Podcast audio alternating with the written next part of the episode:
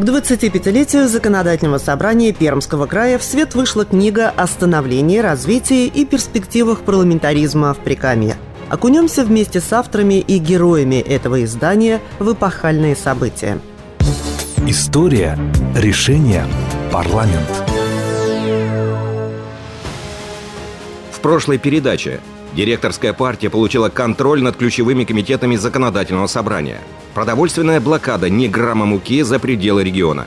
Денег куры не клюют. Первый бездефицитный бюджет в новой истории.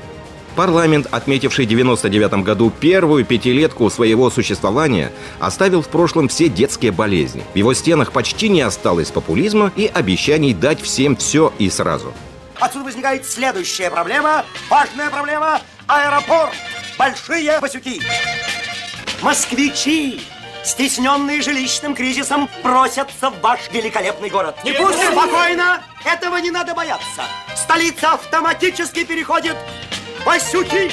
Все больше внимания обращалось на парламентскую дисциплину. И именно в 1999 году в СМИ стали публиковаться данные о посещаемости депутатами пленарных заседаний комитетов. Традиционно головной болью депутатов был областной бюджет.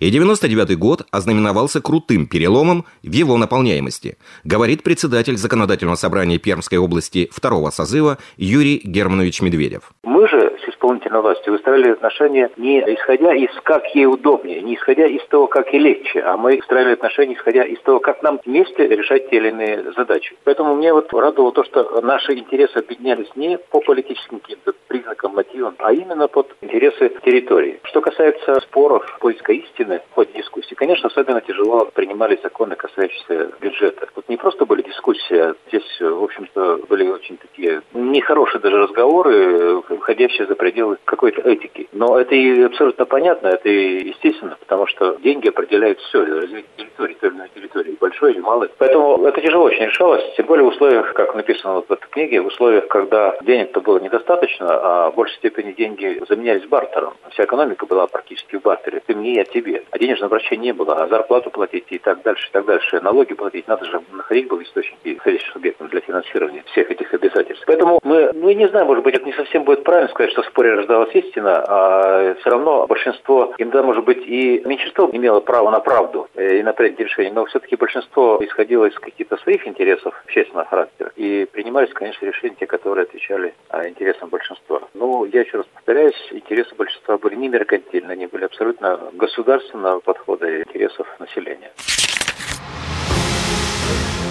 Продолжаем читать книгу «История решения парламент». Глава «На рубеже веков». В 1999 году состоялись выборы в Госдуму Российской Федерации. На фронте политических партий бурное броновское движение. Очень любопытно сегодня видеть рейтинг популярности партий в Пермской области. С огромным отрывом лидирует «Яблоко». На втором месте блок «Отечество вся Россия», на третьем КПРФ. Близился Новый год.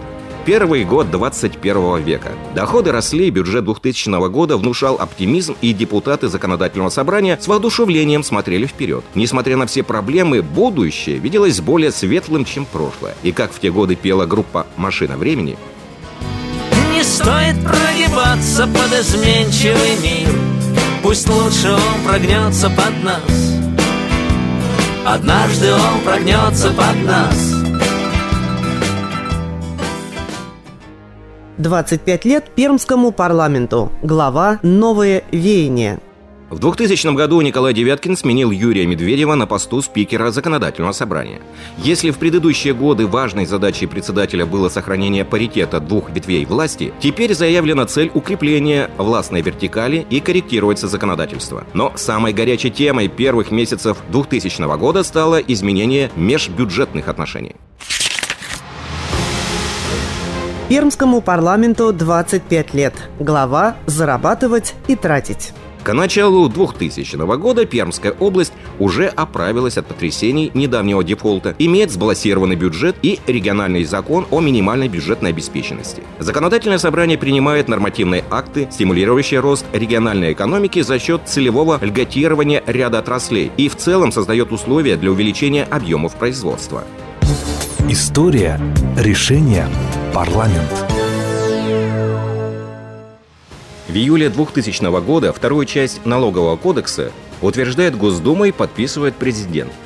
Теперь придется до 70% налоговых сборов перечислять федеральному центру.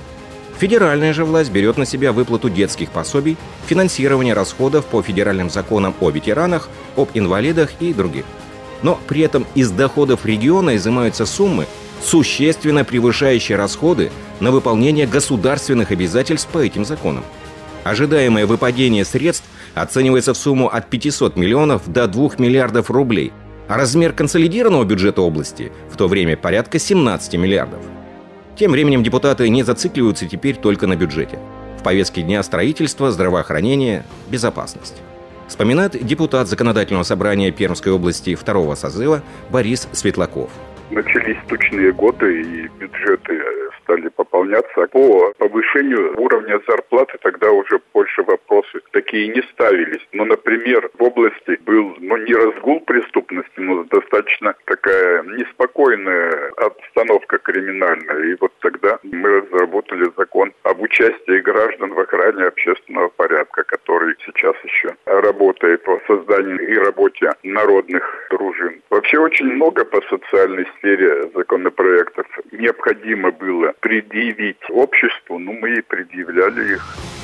Долги по пенсионным выплатам остались в прошлом.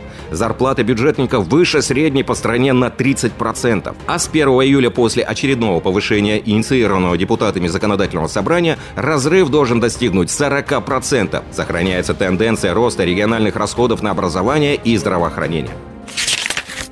С наступлением 21 века Федеральный налоговый кодекс бьет по карману Пермской области. Создается Совет представительных органов муниципальных образований Прикамья. Сезон изобилия. Столько внимания социальной сфере еще не уделялось. Но об этом в следующей передаче через неделю. История решения парламент.